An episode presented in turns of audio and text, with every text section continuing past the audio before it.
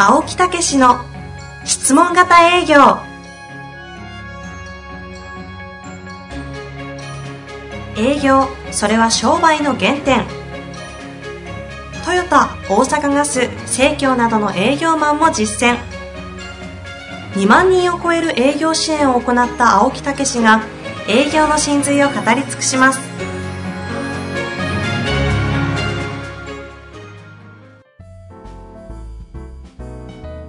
こんにちは、遠藤和樹です。青木武の質問型営業。青木さん、本日もよろしくお願いいたします。よろしくお願いいたします。さあ、前回は、ね久々にね、お役立ちの精神というそうそう、ことでね。ドリームハート。と それ違う違う違う、そっちじゃないですよ。それ、茂木さんの東京 FM の番組ですよね。そうそうそう、これね、ぜひ皆さん聞かれたらいいですね。どれだけ好きなんだっていう回になっちゃいましたけどね。そっちではなくて、違います。お役立ちがいかに大事かこれでリスー。ナー随分増えるやろうね。本当ですね。持ってかれちゃいますよ。こっちの方がええわ、みたいな。両方聞くとちょうどいいよね。そういう風に使っていただけるとね。もちろん他にもね、はい。あの、遠藤さんがやってる番組もね、あ、いそうろいろね。。かなり皆西さんもあるしうまくなんか併用されて聞いすてらっしゃるごいよねみたいですね。。遠藤さん出てるのはもうベスト10、ものすごい上に全部、ねねなんか皆さんやっぱりすごい方々で。ねねやり手よね。すごいですよね。いやー皆さんねうん、ちょっと個性豊かですからね。うんはい。いやいやいや、大したもんですよ。それを、ね、こう、しこう仕切ってるわけやから。仕切ってる。いいね言葉でよかったです。この間なんかどこかの方が、ああんたフィクサーだとか言うからし言葉やめてください。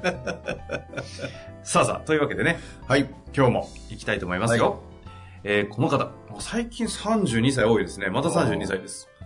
3になんかあんのかね。なんかあるんですかね、うんこの世代。まあね、みんな頑張ってる世代ですからね。まあまあね、社会へ、はい、社会が分かってリーダーになる、なって、みたいなね、活躍してる頃やもんね。人生も悩んだりいろいろするタイミングですからね。はいはいはいというわけでいきたいと思います。現在、外資保険会社の営業職の採用試験を受けています。お転職ってことですかうね。ん。過去営業の仕事の経験がなく、生命保険の営業というフルコミッションの世界にはい少しおじけづいていますが、挑戦したいと思っています。はいフルコミの世界に踏み込む上で、何かアドバイスがあればいただけませんでしょうか？ああ、ね青木先生にね、聞くにはいい質問ですよね。まさに振り込みの世界に突入した方です、そうそう、私もともと飲食でしたからね。寿司屋でしたっけ？寿司屋、お寿司屋さん。握ってたいらっしゃいっていう感じで。言ってそう。それはそれですごい天職な気もしますが。そうそうそう。で、いらっしゃいって言いながら、ええあと、こう、日常の世間話ができるんだよね。テイクアウトの店なんかを運営してたのね。ええだからいらっしゃいって言って、わかりましたって言って。で、こう、もうこう、ね、窓口をったら、なんか喋ったらどっからですか、うんとか、いや、またありがとうございますとかええ言ったらええんやけど、うんうんうんなんかずーっと黙ったわ。で、最後に、お気にって言って、だからね、本当その頃からどうやったらコミュニケーションうまくできるのかなって悩んでたけどね。まあ、それが、まあね、あの、こういう営業の世界に入るきっかけに今じゃ考えられないですね。るいやいやいや、そんなことないですよ。緊張症ですかが続かない青木先生。いやいやいやいやいや。びっくりしますが。まあ、ほんでもね、えあのそういう中で会社がね、うまくいかなくなって潰れちゃって、うんまあ、あの、一社他のね、えー大手に入ってたんですけど、たまたまそのね、えーこういう能力開発とか自己啓発ということに取り組むようになって、リクルートされて、えうんうん。それが実はフルコミッションなんですよね。アメリカのシステムですから。いきなりですね。そうそう。もうその時に思いましたね。えー稼ぎ放題やと。それは、あの、稼ぐ前にですか？稼ぐ前に稼ぐ前に。稼ぐ前に。うん、どんだけ稼げん、もうけ、だから私の考えはフルコミっていうのは、もう経営者なんだっていう考えから、ええね。一人経営者で、はい。自分のやったらやった分だけ稼げると。まあ、個人事業主ですそうそうう。そうそうそう。これはね、もう経営者に今からなれるんだっていうね、思って、ね、取り。当時そうそう。いいことしか考えてなかった。何歳ですか？え？?29。29、いいことしかで、もちろんその採用、使ってたカリキュラムがすごい自分に良かったしね、うん成果も上がったし、ええこれはもうね、みんな絶対買うやろ。あーえそして、もう、ウハウハだと。え それで、はい。ついてえらい目をたよ。あーちょっとそこのお話もね、踏まえながらしたいと思いますが。実際は。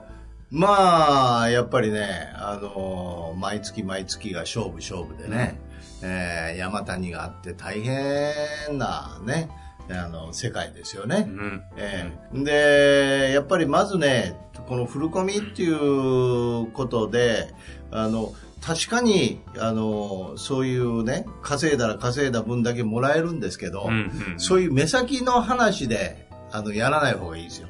うん。やっぱりね、経営者と一緒なんですよ。ええだから長期的にファンを作っていくっていう、こういう考え方ですよね。あええ。だからまあ私も29でついて毎月毎月、えー勝負勝負でやってた時はもう本当にしんどかったんですけど、うんうんその考え方が変わったのは42歳。質問型営業という形を取り入れた時から、インナーゲーム読んだ頃ですね。そうなんですよ。もう、インナーゲームはまあちょっと消極性の部分なんで違うんですけど、はいはいあの、ビジネスに対する考え方なんですよね。うん。ええつまり、振り込みという世界は、はい。あの、稼いだだけ稼げるということはもちろんなんですけど、まあ今言ったように経営者と一緒で、どう自分のその経営をやっていくかという観点でものを考えないといけないですよね。うんうんええそうすると、やっぱり、その、作ったお客様はやっぱり自分のファンになってもらうとか、うんあるいはリピートしてもらうとか、うんご紹介をいただくとか、うんいう付き合いができるような形で広げていくと。うんうんええ。という、だから、打ったら終わりっていう考え方はもう絶対あかんですね。そのよく言う顧客化とかっていう、そうそうそうそう。ね。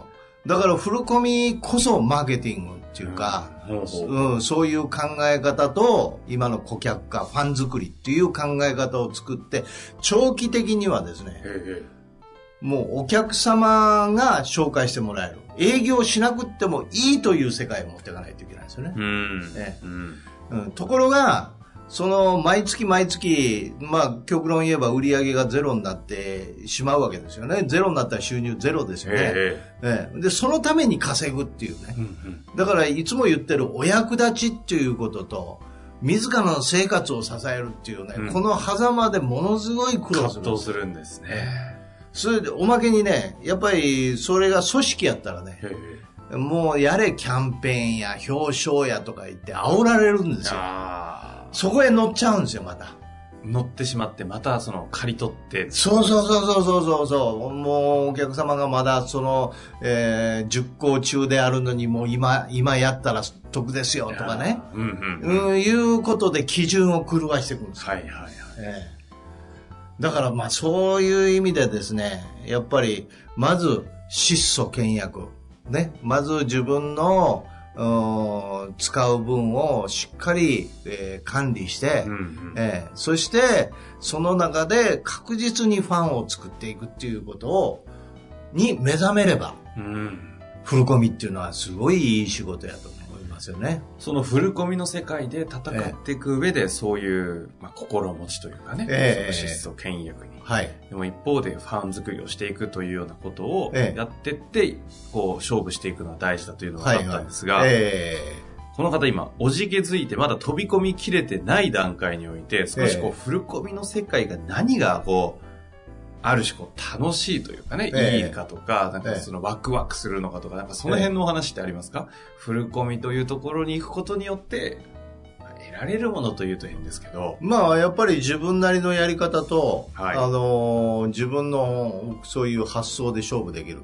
自分で勝負できるっていうことですよねそうか。上司いないですもんね。そうそうそう。結局もう一人経営者ですからね。ええ自分でどうにでもこうやっていく。まあ組織の縛りとかいろいろあるかもしれませんけど、ね。ルールとしては。ええだから、非常に私はそういう意味では常に自由にうん。やってましたようね。ん。えまあ何時に行こえうん。うが、何時まで仕事しようが、本来はね。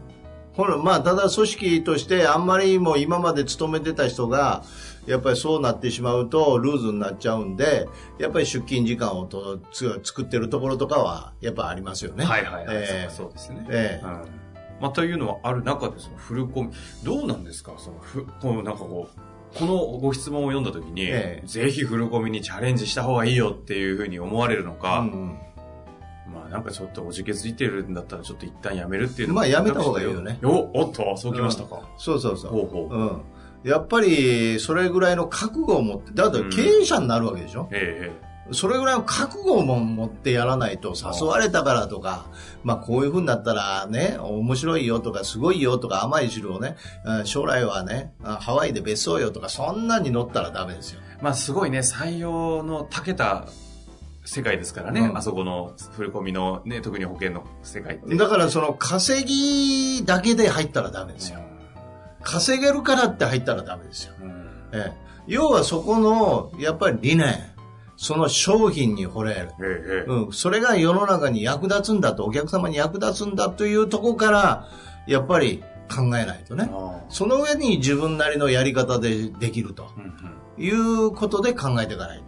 何かこう少し具体的にありますかね？この方に覚悟をする上でのそのアドバイスではないですけど自分に対してこう内省をするというか、だからフルコミッションで自由にできる仕事というんじゃなくて、はい、あの、やっぱりその会社と商品ですよね。うんそこに惚れ、惚れられる、れれているかっていうか、惚れているかっていうことが非常に重要ですようんうんね。うん。えフルコミがどうかの前に。ええまずそこですよね。うん。商品力というか、自分がその商品を本当に腹の底から提供しておそれこそ役に立ちたいと思えるのお役立ちの信念ですよ。うん。ええ。そしてその次には、やっぱりその、うんまあ自分がそういうことを、えー広めていく、お役立ちをして、それを使ってお役立ちをしていくための、やっぱり覚悟というと、質素倹約して、はいはい、ええうん、そして、えー一時的なそういう売り上げを上げて、ええー収入を得れるんだみたいな考え方は捨ててね、うん。ええやっぱり堅実にこう増やしていくと。あええいう形でファン作りをしていくんだと。本当にそういう自分なりのこう世界を作っていくんだっていう考え方を持っていただくと非常にいいですよね。ー。うん。えまあ、そこのイメージが湧いてそこに覚悟する感覚がないのであれば、え逆にやらない方がいいかもしれないよと、ええだから私は42歳の時質問型営業になってお客様のその欲求やニーズや望んでられることを優先にして考えるようになってええ説得型のセールスがなくなりましたよね。はいはいで、それでフルコミの感覚を出しましたよ。フルコミのええ、感覚つまり説得しちゃうんですよ、フルコミやと。どうしても。自分の成績ということを上げたいとか、あーうんうんあ上げ、上げなければっていうね。ところがお客様優先になっていくでしょ、質問型になると。そうするとお客様の状況で、やっぱり採用とか、運任が始まりますよね。クロージングも始まってきますよね。うんうんうんそうするとお客様のためにっていうことになると、やっぱり自分基準が変わっちゃいますから。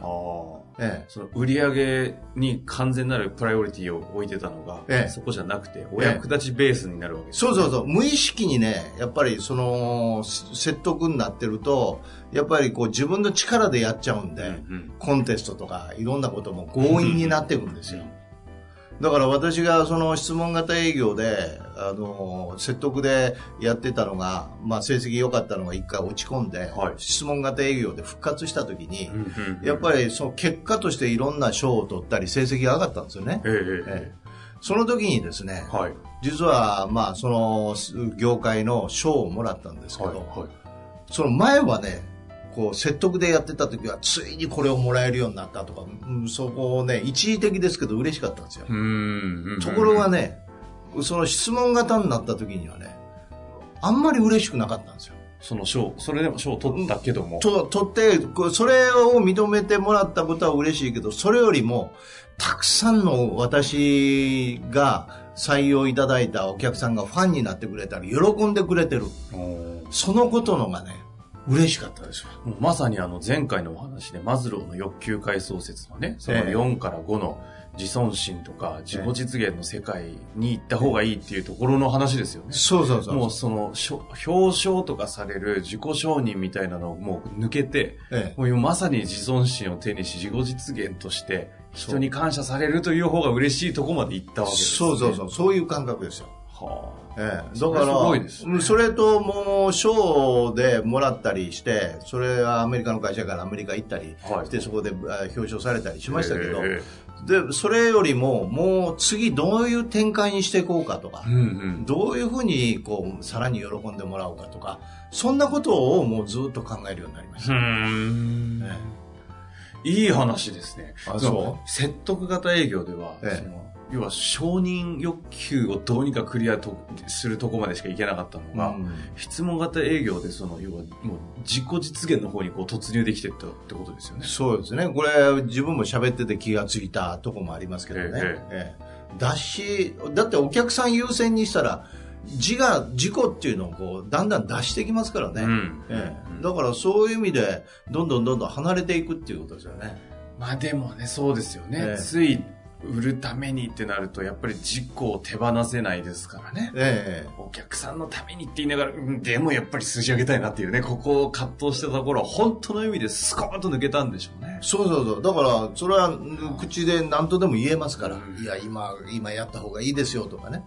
だけど、正面質問でお客様のことを聞いてたら、もう言えないですもん、状況が。どうそやった？の感覚で営業ができるっていうのが本当の意味でのフルコミッションのそのそうなんですよ。醍醐味かもしれませんよね。ええ、だからもう完全に、その、心配がなくなりましたう。んえうんえ不安っていうのは、要は、あの、精神的不安なんですよ。ええええだから、どんだけ成績を上げようが、どんだけ賞を取ろうが、どんだけお金があろうが、それが、実は、あ精神的にこう、満足してないえと、満たされてないとう、ん不安はつき、ずっとつきまとうんですね。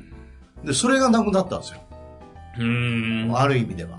かっこよく言うとね。すごいですね。その自分の自己の、なんていうんですか、自己のこう縛、縛られみたいなものを、え質問型営業という手法によって手放すことができたってえ瞬間なわけですもんね。えはあ、大気圏突破して宇宙に飛んでっちゃった感じですね。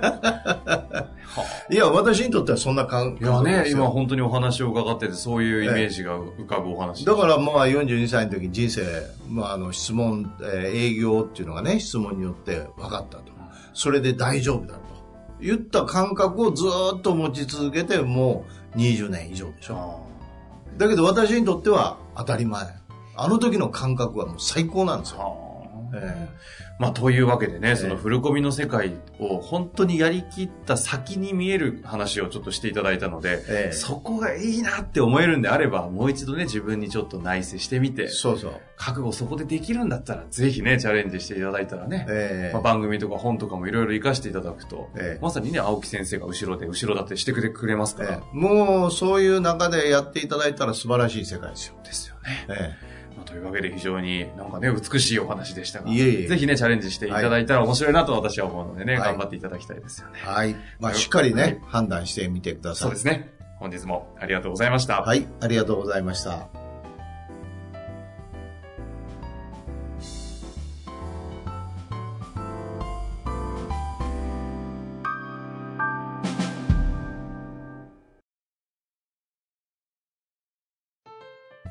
本日の番組はいかがでしたか？番組では青木武氏への質問を受け付けております。ウェブ検索で「質問型営業」と入力し検索結果に出てくるオフィシャルウェブサイトにアクセス。その中のポッドキャストのバナーから質問フォームにご入力ください。たくさんのご応募お待ちしております。